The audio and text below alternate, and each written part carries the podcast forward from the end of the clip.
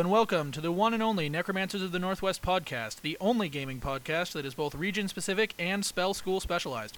Today, we're going to be talking about villains and how to make good ones, but that's a little bit later. Right now, we're going to talk about witches. That's right, witches. In addition to being an excellent villain archetype, the witch is also one of the most popular player classes to come out of Paizo's Advanced Player's Guide. It was a class that resonated well, fit a flavor niche that had previously been largely ignored by the game, and was fun to play. I'm sure the sexy witch art in the book didn't hurt either. In any event, whatever the reason, the witch class has been the subject of a number of third party supplements designed to expand and improve upon it, including one, a Necromancer's Grimoire Secrets of the Witch, written by us here at Necromancers of the Northwest. But that's not the witch supplement I want to talk to you about today. Instead, I'm going to review a couple of witch themed books written by other companies. I'll admit up front that having written a witch book myself, I'm a little biased on the subject. In order to combat this, I've decided that for every negative thing I say about either book, I'm going to find something nice to say about it as well. The first book I'm reviewing is Advanced Feats The Witch's Brew, a 14 page book published by a company called Open Design, apparently solo by Sigfried Trent. A close look at the book's credits will reveal that it was apparently published by Wolfgang Bauer, who was involved in Dungeon and Dragon magazines, as well as a number of second edition products under TSR. This lends a little bit of credibility to the otherwise heavy handed introduction, stressing the editor's experience at crafting and editing feats for playability, accuracy, and balance, and the strict screening such feats go through under a panel of experts.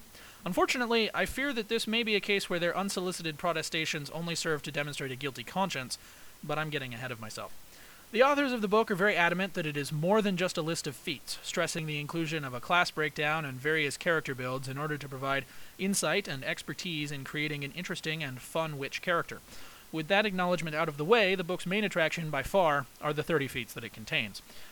Note that I say feats and not new feats, as the authors are quite upfront about the fact that many of these feats are drawn from the Netbook of Feats, an OGL publication of D20 feats. They say that each such feat has been carefully reworked to be fully compatible with the Pathfinder system. It's also worth noting that the book does contain some brand new feats, it's just not clear how many. After the introduction, the book moved on to a section entitled Examining the Witch, which discusses the ins and outs of the witch class. Sadly, this is where I start needing to say unkind things about the book. The promised insight and expertise here seems to amount to commentary like, with full spellcasting and a familiar that can learn spells, witches are a lot like wizards, and witches should think twice before sending their familiars into combat. In short, this section is highly unlikely to tell you anything you didn't already know, or give you any kind of insight into anything. On the plus side, however, it's less than a full page long and could theoretically be useful to very, very new players who might not yet have figured out that, for example, witches who are caught by surprise or can't cast their spells for some reason will be incredibly vulnerable.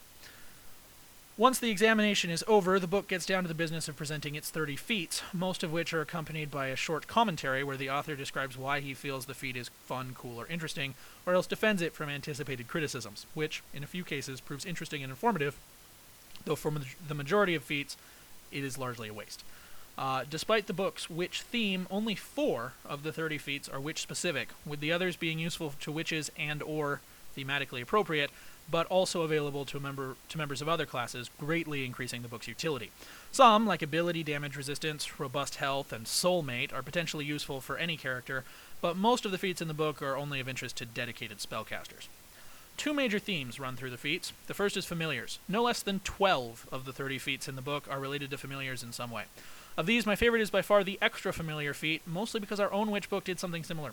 These feats have a wide range in power level from the incredibly unappealing familiar range extension, which extends the range of empathic communication with a familiar out to 100 miles and does nothing else, to such heavy hitters as Hexing Familiar, which allows your familiar to use your hexes, freeing up your own actions to cast powerful spells, or Linked Resistance, which allows you to gain limited access to your familiar's spell resistance. The latter may not be as unbalanced as it sounds. Familiars tend to have low spell resistance, and it requires a standard action by the witch to gain the resistance for 1 die 4 rounds. On the other hand, if your familiar can cast a hex on your behalf that round, it suddenly becomes much more palatable. Of course, the ability to cast a spell and use a hex on the same turn is far more potent and has a lot of game breaking potential, as does the feat that allows your familiar to main co- maintain concentration on your spells for you, freeing up a standard action you can use to do more deadly things. While there are some game breaking feats, a bad thing, most of the feats are quite balanced, a good thing. A few of them don't look like it, though, and you may find your GM rankling at the idea of a feat that gives your familiar access to each and every feat that you have access to that it qualifies for, for example, or a feat that grants you a second Witch Patron, effectively learning nine new spells, many of which won't be on your spell list. Similarly, dealing damage to the caster whenever you successfully counter a spell might make for some frustrating mage duels, but it's not nearly as threatening to the game's overall balance as one is, as one's initial gut feeling would lead one to believe. Speaking of counterspells, another, somewhat subtler theme in the book is counterspells. Only four of the spells in the book deal with counterspell magic, but it's enough that the theme is clearly felt. It's admirable that they want to make counterspells more appealing, and it's true that the commentar- commentary in the book points out that counterspells are something that almost never come up in most games. I'm not sure if any of the feats in this book are as likely to accomplish making those a more uh, important part of your game as the parry spell feat from the Advanced Player's Guide, which the author was clearly familiar with, and which seems to have inspired the usurp usurp spell feat, at least, from this book. But Dispel Specialist will definitely find some useful tools here. The rest of the feats are more or less standalone, and some of them are gems, while others aren't really. I really loved Delay Spell, a metamagic feat which allows you to delay other spells in a f- fashion similar to Delayed Blast Fireball, and seems like it should have been included in a core rulebook long ago. At the same time, though, I could really have done without Discriminating Spell, a metamagic feat which allows you to exclude a specific creature type as targets in an area spell, or only include members of that type instead. Not only is that an unexciting option that will rarely be fully usable and is in any case far more expensive than it's worth, but the rules text is confusing and poorly written, saying that it must be a specific race or creature type, and then using White Dragon as an example of something that could be chosen. Uh, some of the other great feats include Expert Healing, which allows you to use the heal skill to recover small amounts of hit points, making it potentially worthwhile skill and finally allowing it to do what it should have always done. It's also hard to argue with the coolness of Infer spell, which allows witches and wizards to learn spells from wands and similar magic items in a manner similar to learning them from spellbooks or scrolls. At the same time, though, feats like Signature Focus, which lets you ignore costly material components of up to a whopping 500 GP at 20th level by crafting a focus that costs 250 GP, woohoo! And Seduction, a feat which uses vague and poorly defined rules to grant a bonus on bluff and diplomacy to sexually compatible characters, and further grants a whopping plus 2 bonus to the DC of all charm spells you cast, regardless of the target, make the feats in this book very much hit or miss. Once the feats are over and done with, the last three pages of the book cover character builds for the witch. At first, I assumed that this was a funny way of saying archetypes or alternate class features, but instead, it's a list of what feats, hexes, and spells you should take at which levels in order to be a specific kind of witch.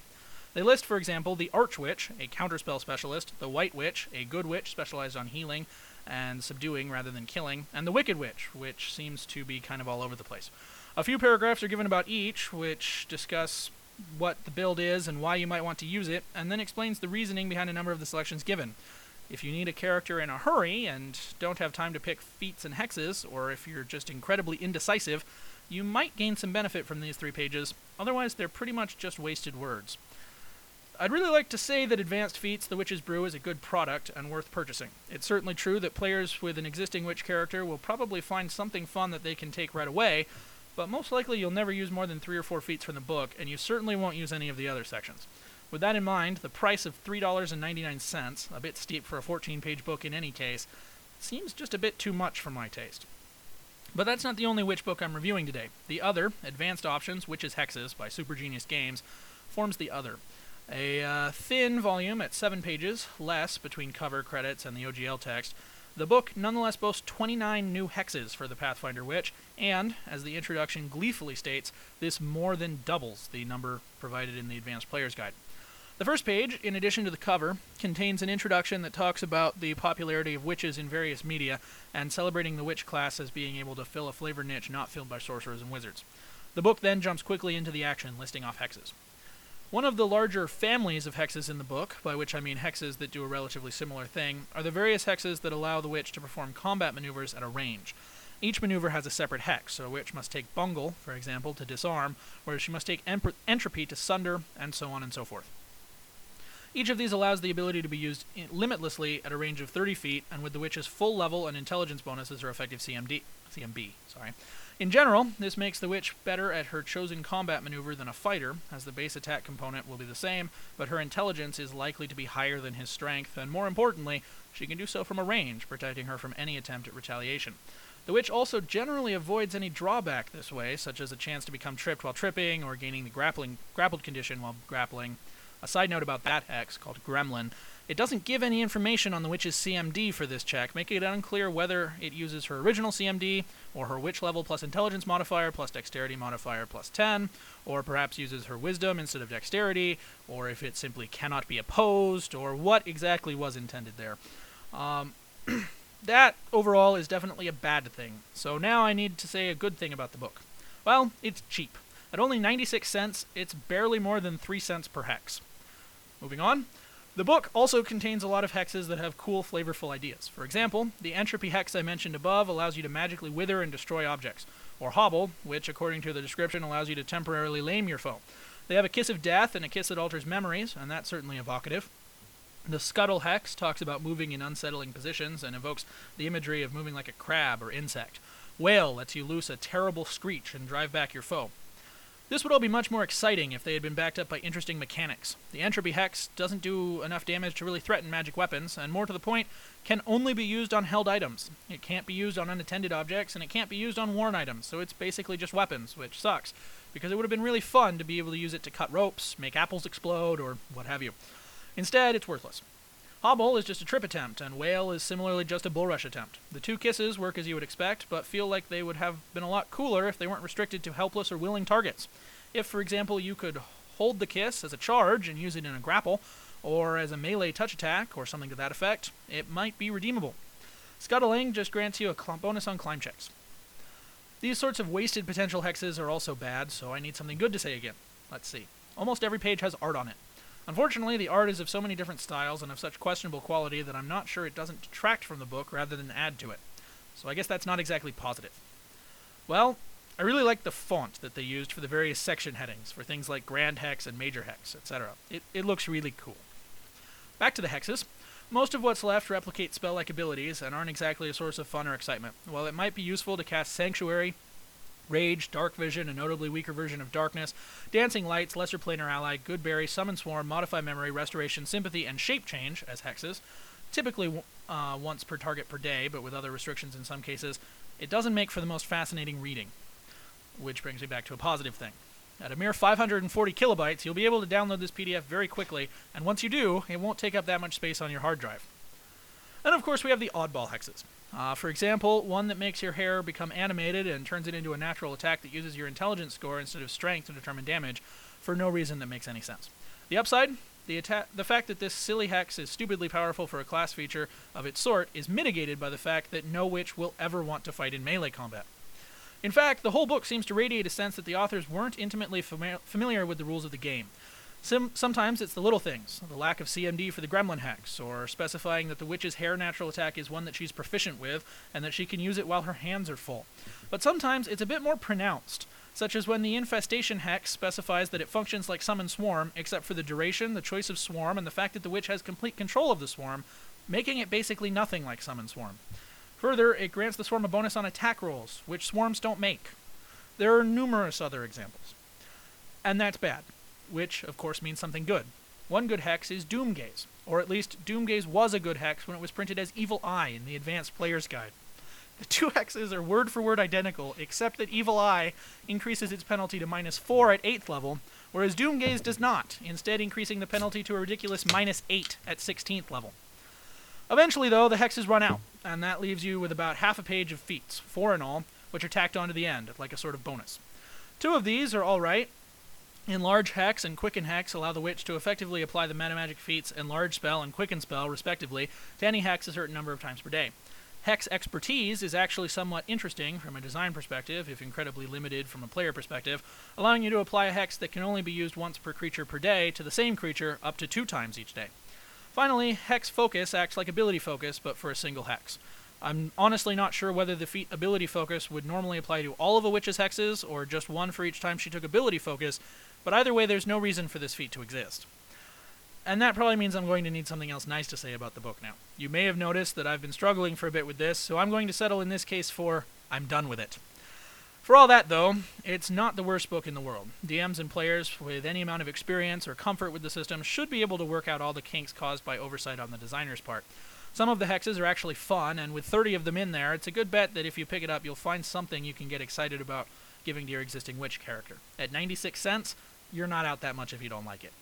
That said, I can't help but point out that for 249, less than the cost of the first book and only a little more than the cost of the second, you can get a Necromancer's Grimoire, Secrets of the Witch, which has over 40 pages, more than both books combined, contains 19 feats, 9 hexes, 12 alternate familiar abilities, 30 spells, and a class designed to let you play as a green hag. I'm obviously biased and in fact make money off of each purchase of Secrets of the Witch, but if you want consumer advice and you're in the market for a witch related product, I think it will give you the most bang for your buck. In fairness, both of the books here are more likely to contain a feat or hex that you will immediately be able to use with an existing witch. So, if you just want a couple more options, you might pick up advanced options, witches hexes. Uh, but if you're planning on building a witch character soon, or just want a wealth of cool options for witches, I'm not sure how much I can recommend either of these books. Now that we've finished that section, it's time for us to move on to Best Beasts, where we're going to be talking about uh, whether or not today, specifically, the Medusa is a very cool monster. And for that, I'm going to go ahead and hand you over to Josh. All right, so the Medusa. It's a real classic. These snake haired monsters hail from ancient Greece and were, exp- and were inspiring dread into folks long before the Gothic romances brought undead into the limelight.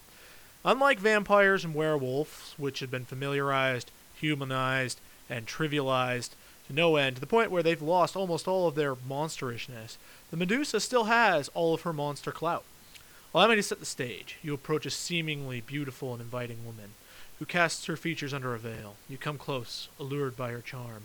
And as she peels back the veil, her features are wicked, her hair is writhing snakes, and before you can do more than scream, her dire gaze meets you, turning you into stone.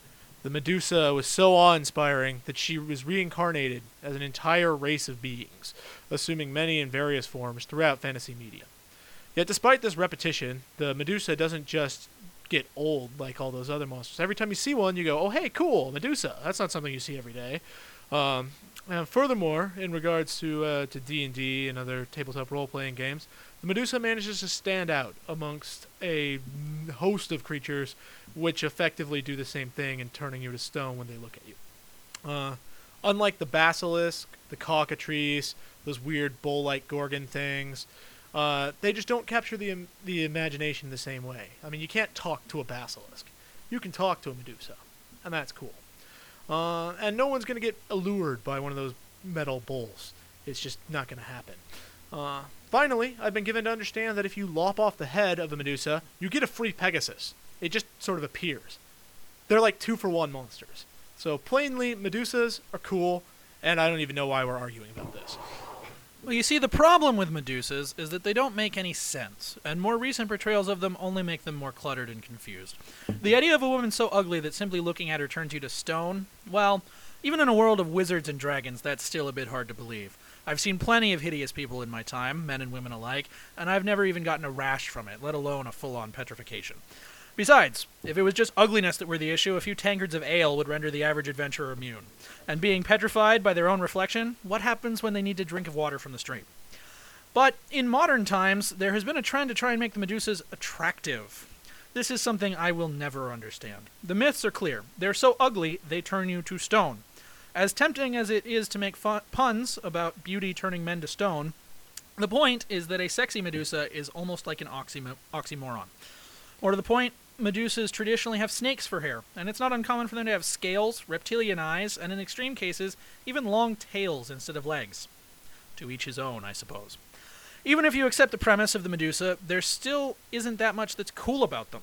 You can't exactly talk that much with a Medusa unless you plan to do so blindfolded, and that requires a lot more trust than I would afford any snake.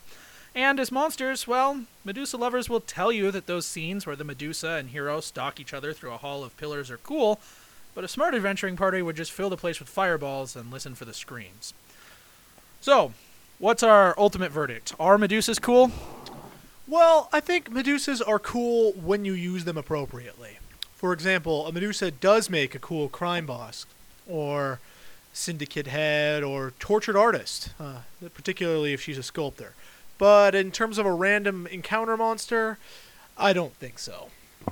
If you're looking for something that can petrify your players and you just want to put it in a cave or a temple or just sort of have it be there and go rar, I think you're better off with the basilisk or the gorgon.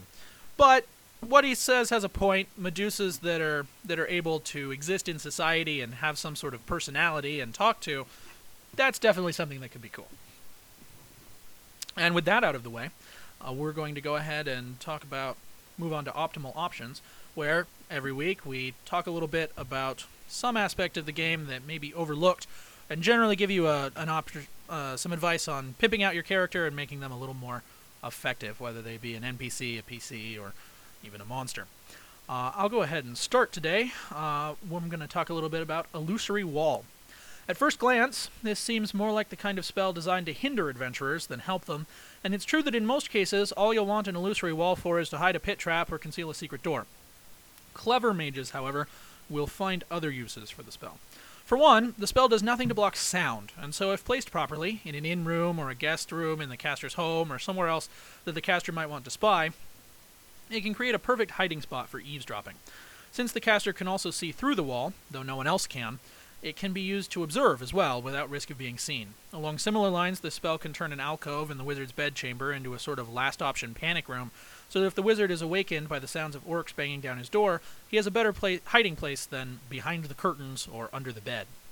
Illusory walls can also be used in combat, at least if you don't mind leaving permanent illusions everywhere you go. Because you can see through it and your opponents can't, it's a great way to give yourself concealment and block line of sight while still being able to attack your foes. In fact, if you're clever, there's no particular reason you couldn't make it look like a wall of ice or a wall of iron, possibly causing your opponents to believe your defenses are notably more substantial than they really are. Of course, if your opponents figure it out and decide to go through the wall and attack you from the other side, you might wish you'd had something a bit more substantial. If you'll have the opportunity to prepare the battleground ahead of time, illusory walls become much more valuable. Cover a deep pit trap with an illusory wall, and then put another illusory wall, this one vertical, on your end on your end of the pit trap.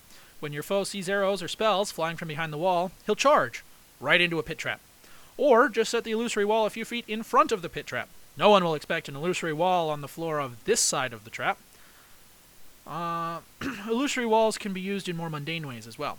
Need to mark the edges of your property for whatever reason? You could take the time and effort to build a real wall, and perhaps you will in time. But here's a quick way to get it done. For that matter, want a chance to see what your tower will look like before you build it? Done.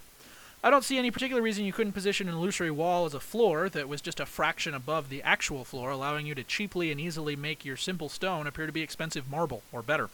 And of course, a wizard or con artist could always use it to sell a fortress that's nothing but air. As one of the few spells that can be cast in a standard action and whose effect is both permanent and free, Illusory Wall does a lot more than it seems to at first, and is definitely worth a second look. All right, so this week I wanted to talk to you guys about ambushes, uh, particularly ambushes without using a lot of fancy spells like illusory wall. Uh, though an illusory wall is a fantastic way to set one up, I should say. Uh, so this has led me to uh, to the conclusion that in order to plan an effective ambush without relying heavily on spell casting or uh, super convenient terrain features, you're really going to need to make use of some good poisons. Uh, so we're going to talk a little bit about the best ways to use some poisons in an ambush.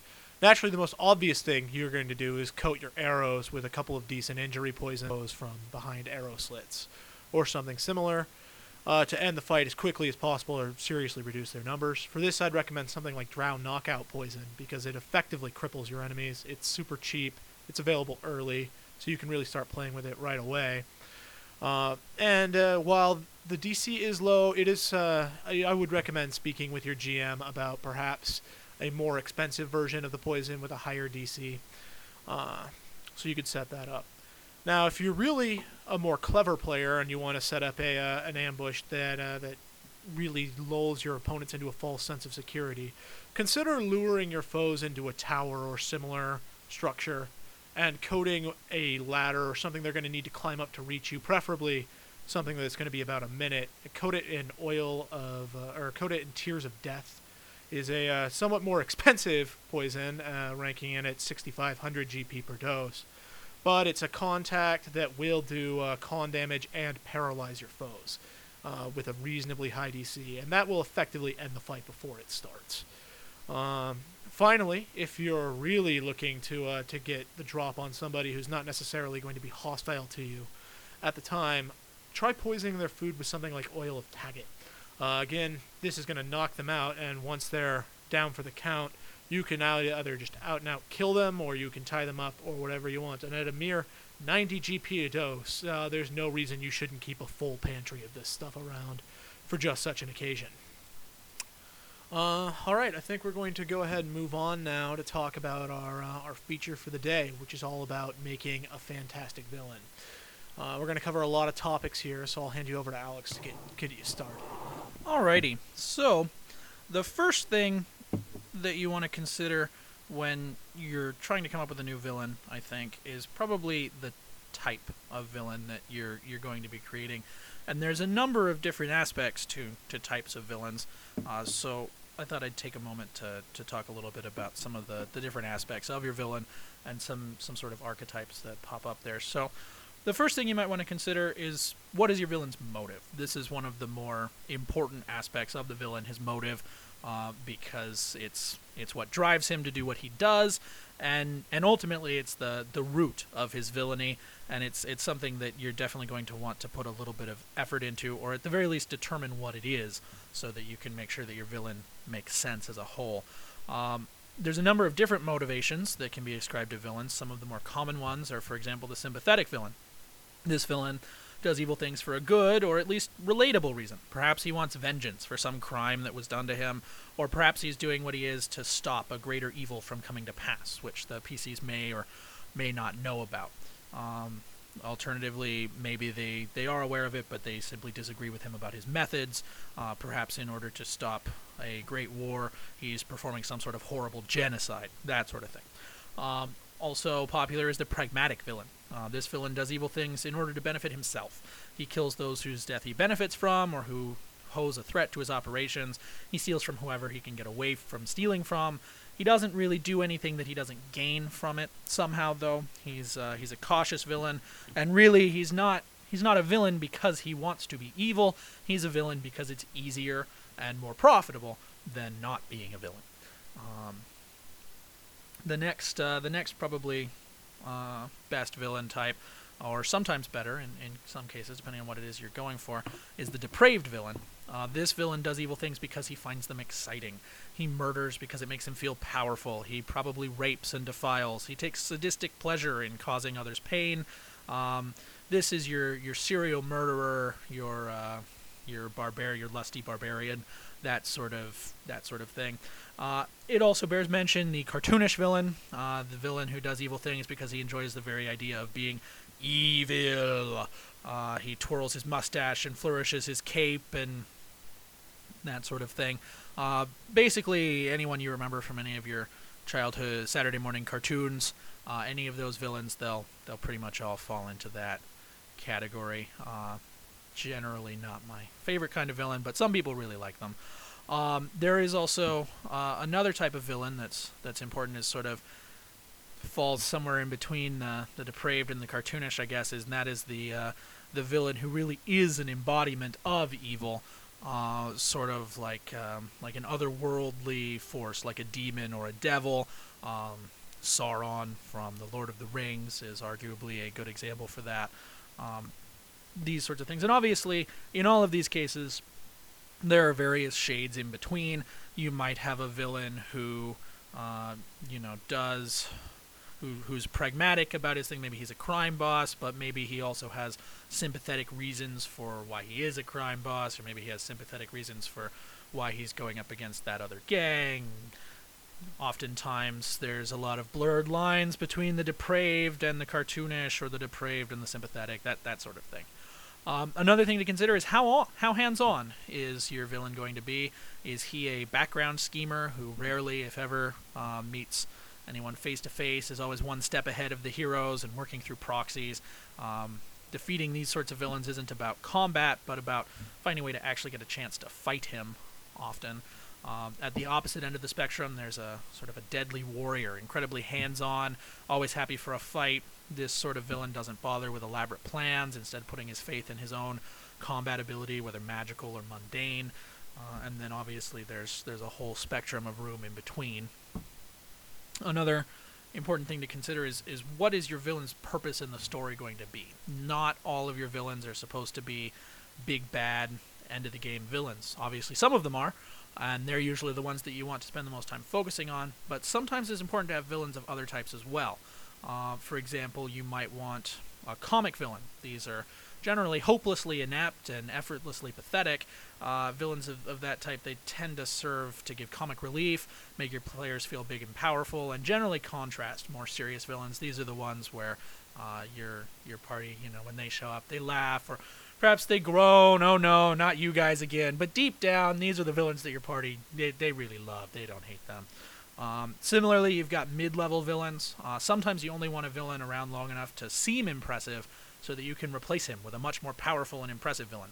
He's like a warm-up act. He's there to uh, he's there to get tossed out uh, and and make the other villain look really impressive by the fact that he can just just toss him aside. Um, sometimes, obviously, there is the uh, the big bad evil guy or BBEG um, villain. Uh, this is the one that you probably think of when you hear the word villain.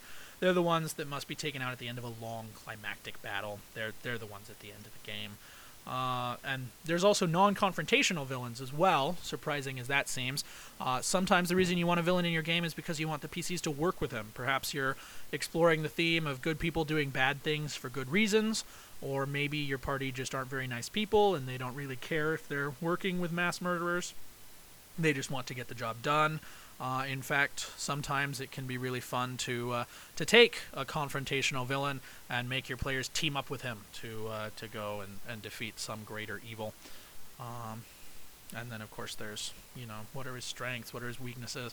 You know, get an idea of what what your villain is going to be about. Is he say he is a hands-on villain? Is he hands-on by uh, by using his strength of arms, or is he stra- hands-on by his magic, or is he a stealthy assassin? perhaps something outside the three uh, Morrowind stereotypes, that sort of thing. Um, Josh, did you have any other thoughts on that sort of thing? Yeah. Okay. So when you're setting up your villain, it's important to look at a lot of different factors.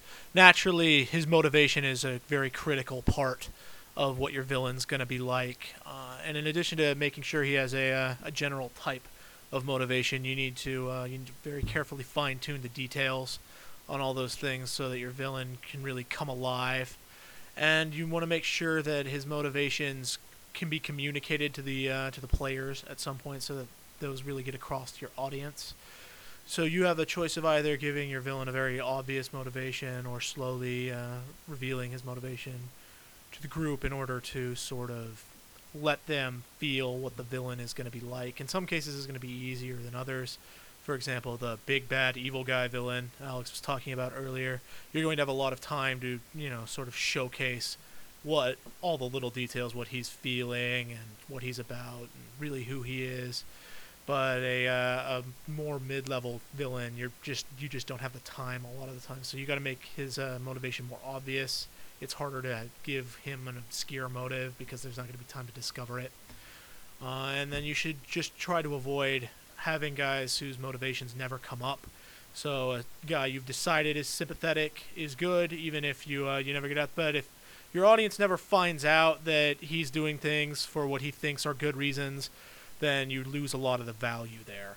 So it's really important that uh, that people really get a good feel for that kind of thing. Uh, this is particularly important, uh, I think, when you're when you're looking for a villain who might be misguided or or who isn't just going to be plain evil. It's obviously going to be less important than somebody with a more obvious motivation. You know, someone, uh, so, one of those big bad evil forces who's clearly evil for evil's sake. Uh, so, uh, so moving on from motivation, uh, you got to look at a lot of the uh, the sort of things that villains can really do to uh, to sort of get themselves out there. In addition to just having motivations. They need a lot of little details that really sort of sell them. So you need to make sure that they have vibrant and enjoyable personalities, stuff that communicates well. We'll be talking about that a little bit more, a little bit later when we go into role-playing villains. But uh, but it's it's very important that they have big, memorable personalities or more subtle things, but they need to leave a mark because they're such an important part of any given story or villains and antagonists. And then you need to uh, to keep a couple of things in mind when you're trying to do something more complicated than have a uh, stand up and we fight the PC's villain. Somebody who's going to be more hands off or behind the scenes. You need to still be able to engage the PCs with a villain like that. They still need to feel that they need to deal with that villain, and they still need to be working on that sort of thing. That's true. Uh, one one thing to consider with those sorts of behind the scenes villains is they uh, they really you know the ones that scheme a lot. It it will take a certain amount of effort, and it may come more easily to some GMs than others uh, to to come up with a, a background scheme that a makes sense and b is is complicated and subtle enough that your players are going to be able to to not just immediately see through it, and also hopefully is uh, is one that they'll eventually once you want them to see what was going on actually be able to figure out as well. There's nothing, uh, nothing quite as worse like like Josh was talking about with uh, with villains whose motivations never comes up. It's also nothing as bad as a villain whose evil plan completely works and the PCs have no idea that they've been com- that they've been duped. They hanged an innocent man and the evil guy got free or whatever. That's definitely not going to be a satisfactory ending for you. This is especially true uh, when you're coming around with a villain who you want to keep more secret, like somebody who the PCs think is their friend. Uh, they really need the opportunity to be able to find out that uh, that something happened there, or you you lose all the the real fun that comes from having that subtle guy, unless you're just really into torturing your PCs behind the scenes. Um, but uh, speaking of things that uh, that villains need to have and planning, uh, when when your villain has an evil scheme or an evil plan, it needs to make sense start to finish, and it can't just be, oh hey, I'm here to thwart thwart the PCs for no reason. I know that's tempting, especially when you're DMing more on the fly, but uh, you definitely need to have uh, plans that make sense to their motivations and fulfill their uh, their their practical needs as well as uh, as provide for an interesting story. That said, of course, sometimes their motivation may actually be that they really want to thwart the PCs. Uh, perhaps uh, some of the most interesting villains are ones who have personal grudges against the heroes, uh, whether that's because the heroes have done something to them in the past, either deliberately or unintentionally, or perhaps if they're just disturbed individuals who see the PCs as particularly famous and you know there there are some real life examples of that sort of thing as well. So don't think that just because they need to have uh, a plan that fits their motive means that necessarily their plan needs to make sense in the abstract. Their plan needs to make sense to them based on on their motivation. Right, exactly. Like in those situations, I mean, that their plan would make sense from their uh, from their own twisted villainous perspective, and it, it, it's important to have that kind of continuity so that uh, so that when you get time to discover those plans, PCs don't go, well, why was he doing that? Because uh, cause again, that's just going to really hurt your evil schemes. Uh, and then going back to making sure you have well-defined details for your villains, there's a lot of little things you can do to uh, to really give, really show off their personalities and motivations. One thing you can uh, you can help show that through is their minion quality. Uh, I know it's a lot of times it's really easy to just go, well, he's the he has a bunch of orcs that follow him. Orcs are easy or level one warriors, but if you spend a little bit of time to put some effort into making sure his minions are almost are well not as memorable as him but are memorable as a part of him then uh, then you'll get a whole lot more mileage out of the villain as a whole particularly if he's going to be a long-term villain uh, and he's going to be employing lesser villains who are, uh, who are full-fledged bad guys in their own right uh, it can be very important to make sure that those guys have the same kind of quality investment. That's true. A villain's evil organization is, in many ways, an extension of himself, and so an organization that is well run and has intelligent tactics uh, and and makes sense and works as an organization is going to indicate a villain who has a, a very logical and, and well-oiled mind and who can who can come up with good plans and effectively run an organization. At the same time, a chaotic, rampaging horde of orcs, for example, uh, indicates that perhaps the uh, perhaps the villain in question doesn't care as much about the day-to-day runnings of his little empire and is more interested in, say, raping and pillaging. The point is, uh, his minions really do reflect, you know, what you're selling with your villain. They really sort of give you insight into the story you're trying to tell, and it's important to hit those little notes. Uh, this is particularly important, as I said, with villains who are going to be around for a while. Uh, speaking of which, if you're going to have villains that are going to be around for a while, make sure you keep uh, keep them fresh every time they do show up. Uh, there's nothing worse than just hitting the same note again and again and again with a uh, with, with a bad guy cackling. You know, Doctor Claw from Inspector Gadget was a. Uh, I mean, he's kind of a funny-looking guy with a cool voice, but I mean, he's he just gets kind of old, and uh, the same sort of thing. You got to avoid having the same sort of. Aha! I'm here, and I built another crypt, and you can go, and then you'll find out that the princess isn't at the end of the castle. uh, so it, it's important that you keep your villains fresh. Uh, throw in some new plans, maybe some varied strategies or or even just some new ambiance decor or new minions. You know, just just anything to keep it uh, keep it new, keep it exciting. Uh, it's very important with long-term villains. So notably less important with somebody they're going to kill at the end of the cave and be done with. Um, so uh, speaking of which, personally, I don't really care as much for villains like that, and I think your really good villains probably are going to be more long-term. But that's that's not to say that there isn't something to be said for those uh, for the for those quicker villains. They definitely have a lot of place in uh, in adventures.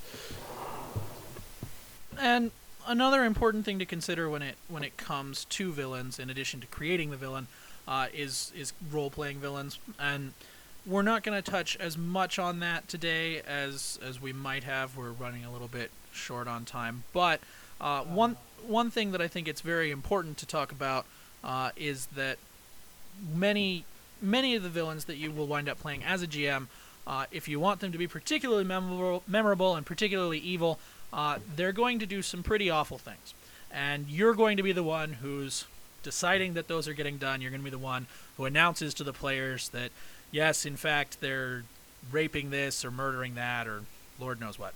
Um, so you should really prepare yourself to be the bad guy for a bit. Just because you do terrible, depraved things to fictional people on behalf of your villain doesn't make you a bad person. Or at least that's the sort of thing that I tell myself in order to sleep at night. Um, along those lines, try to gauge what level of depravity your party is comfortable with, and while you may want to push that boundary just a bit in order to really get them to react to what the villain is doing, don't just go past it. Respect that there are some things that they just don't want to be confronted with, and ultimately you don't want to drive them away. Uh, remember, it is just a game. Uh, it's also tempting and can be highly effective to directly attack the things that your players love in the game, uh, their NPC family or the serving girl that they adopted or what have you. Uh, be careful not to do this too often, though, as it can be hard to get them to develop emotional bonds in the first place, and it only becomes harder the more that they get targeted. Along those lines, though, use sparingly. Those kinds of tactics can really enforce the evilness of your villain, uh, which is an important factor that you don't just go for straight shock value. Uh, in terms of his depravity, it should be uh, should be more memorable kinds of things, uh, like those sorts of personal attacks, as long as they're used sparingly enough so that players don't go, "Oh, he killed the serving girl," just like the last one did in the last campaign or whatever. So, uh, so make sure that your villains are hitting those emotional high notes. Uh, and when you're role playing your villain, it can be. Uh, I've found it personally helpful to invest a little bit more time. Uh, consider if you were on the other side of the table and uh, it was just you and your villain against a uh, against a GM running a group of PCs.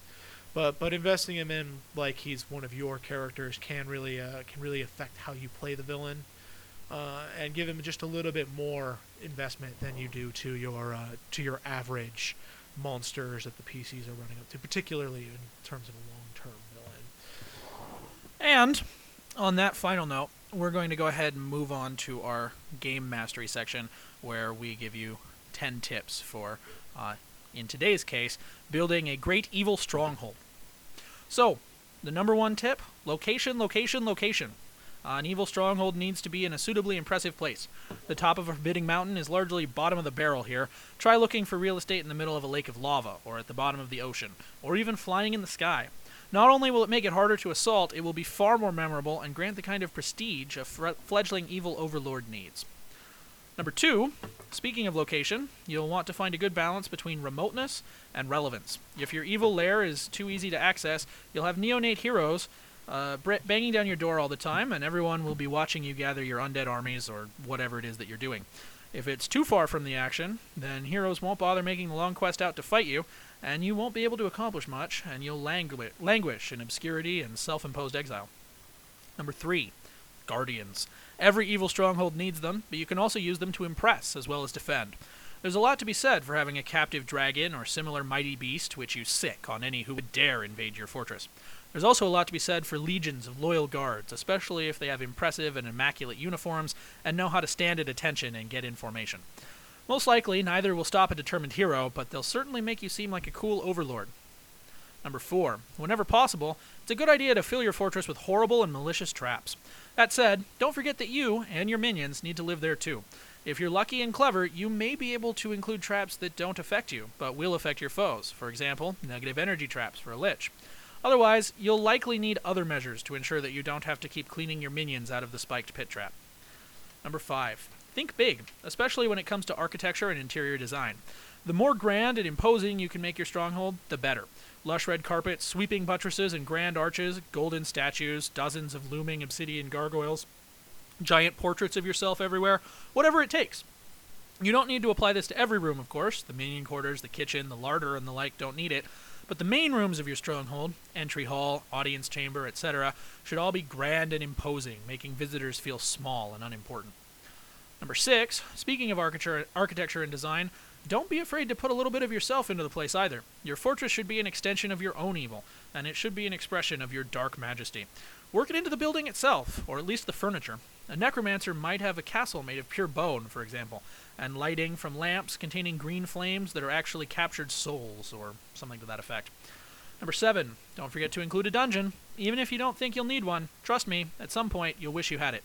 You'll want to make sure it has all the staples too a shackled corpse or two, and a lot of rats and roaches. If necessary, you may need to import the latter, but a corpse should be easy for an evil overlord to come by. Number 8. Towers. Good place to keep maidens. Also, can be used to view oncoming threats from afar and give you early warning of approaching heroes, and it's an excellent way to pour boiling pitch or rain arrows or spells down on those who would dare assault your Fortress of Doom. Number 9. Mazes are fashionable these days. Include a few guardians, cryptic puzzles, and the like, and you'll have heroes dying on your doorstep by the hundreds. Number 10, and final uh, piece of advice. It used to be fashionable to leave your treasure in chests in the end of hallways, but these days, that's a bit of a faux pas. Instead, build yourself a proper vault in the heart of your stronghold. If possible, make it impossible to get into except by magic. In either case, guards are a must. And now, we're going to go ahead and move on to our seed to story, where, if you're a new listener, you won't be aware that we're going to go ahead and roll a die percent right here and consult 100 adventure ideas from the old 3.0 DMG. And then we're going to take the adventure seed that they give us, and over the course of a couple of minutes, we're going to come up with a slightly more fleshed out adventure idea, uh, just to sort of give an idea of, of, you know, what that process looks like. So, without any further ado, we're going to go ahead and make our roll here. And it looks like we got 70. Josh, what does that give us? A kingdom known for its wizards prepares for war. Well, that certainly uh, that certainly does seem interesting. I think the first question to consider here is are the PCs going to be part of the Wizard Kingdom or are they going to be defending against the Wizard Kingdom? Well, either way does pose interesting possibilities. Personally, I like uh, I like the wizards are invading where the PCs are defending against them, but that may be a bit safe. You see that a lot in uh, in games and movies where the evil arcane overlords are running in and the PCs are their only hope to stop them. But uh. Still, it might be interesting to consider rather than having the game play out as the evil overlords with their armies are invading. Uh, perhaps it does say that the adventure is about the wizards preparing for war. Perhaps this is more of a Cold War situation, and perhaps the PCs uh, are hired to help look into defensive options to to really shore up their, their home country against the tactics that are likely to be involved in a mage heavy battle. Obviously, you know, normally the, the, the country might be they might have walls and be prepared for goblin assaults, but they may simply have no idea how to handle, say, uh, an enemy who can teleport right into the heart of their stronghold, dominate their king, or that sort of thing. And perhaps the PCs have to find some way to help them prepare for that sort of threat. Yes, unfortunately, the best way to prepare against that kind of threat is to include a bunch of wizards yourself. Uh, there really isn't a lot you can do to stop that sort of thing without a lot of high level spells keep people from teleporting into your fortress and dominating your king. It really is kind of a tragedy of the uh, the game that like a level 10 wizard could effectively conquer many kingdoms with dominate person and invisibility. Uh, in terms of making a more interesting story, however, uh, I do like the idea of a sort of Cold War setup where perhaps we have a, uh, a nearby kingdom of wizards preparing for war and a more mundane kingdom which needs to uh, needs to sort of build a more of a deterrent setup than a uh, than a direct defense. Perhaps this means hiring mercenaries, uh, getting the uh, the aid of the local dragons, or uh, or simply poisoning the wizard's watered supply, so uh, so they uh, they they're crippled in that respect. Of course, um, it could also be uh, that's an idea, interesting idea about the poison. Actually, perhaps the perhaps the main part of the quest, uh, like you said, may, maybe the overall arc of the adventure is is is some way to build up against those wizards. So that could involve seeking out allies, like you said. Might also involve uh, perhaps more specialized anti-magic defenses. Obviously, um, the game's rules in the core rulebook aren't very supportive of, of ways to fight magic that don't involve magic. But perhaps the uh, perhaps a, a, GM could find uh, could find special uh, special herbs or something that they could use to poison the wizards, not to kill them, but simply to weaken or, or dissolve their magic. Perhaps they could uh, perhaps if the PCs uh, perhaps the campaign might even end when the PCs find enough of that herb and, uh, and are able to distribute it through the water supply of the entire country, uh, thus uh, crippling their magic reserves without having the nasty side effects of genocide. Yeah, well, definitely uh, something like that could could certainly work, implying a more of a sort of attrition war and a uh, let's not just kill all the wizards fashion. Uh, of course, uh, if your players are of the low attention span variety, most of them, when they get to a high enough level, are just going to want to start assassinating key wizards, which could make for a fun campaign too, uh, especially if it involves a lot of dissecting where in the wizard's politic, you know, arcane draconic system of government, people need to uh, people need to be diminished or defeated, and there there's a room for a lot of sort of spy espionage and diplomacy in I think this kind of game. Speaking of diplomacy, uh, since they are simply preparing for war, perhaps the uh, perhaps the real crux of the adventure has more to do with diplomacy with the wizards as well, or diplomacy with other nations in forming mutual defense pacts against the wizards. Uh, finally, one thing that we didn't really uh, explore here, but which occurs to me, is uh, just because the kingdom that's preparing for war is highly magical doesn't mean that the uh, kingdom the PCs are in isn't also magical, and this could turn into a sort of high magic Cold War with PC wizards preparing to go off against uh, NPC wizards. So, uh, having a look at all of those various and uh, only really tangentially related things, it seems that, that in fact, a Kingdom of Wizards prepares for war is a, a uh, fairly suitable adventure in and of itself, determining some uh, some minor details about who uh, the major players involved, and then sort of letting the PCs tackle the situation in whatever way sort of appeals best to them might in fact be the best way to handle this one. And now that we've finished that, it's time for our poll of the week. We've talked a lot about villains today, and as necromancers, we're kind of experts on the subject, but that doesn't mean we know everything. We'd love to hear about some of the great villains from your own tabletop adventures. Do you have a favorite villain from one of your games? Tell us about him in our forum at www.necromancers-online.com. Or you can always send us an email at ariggs, that's A-R-I-G-G-S, at necromancers-online.com for me, or jzaback, that's J-Z-A-B-A-C-K, at necromancers-online.com for Josh. And on that note, we're going to go ahead and bid you good day. See you next week. Bye bye.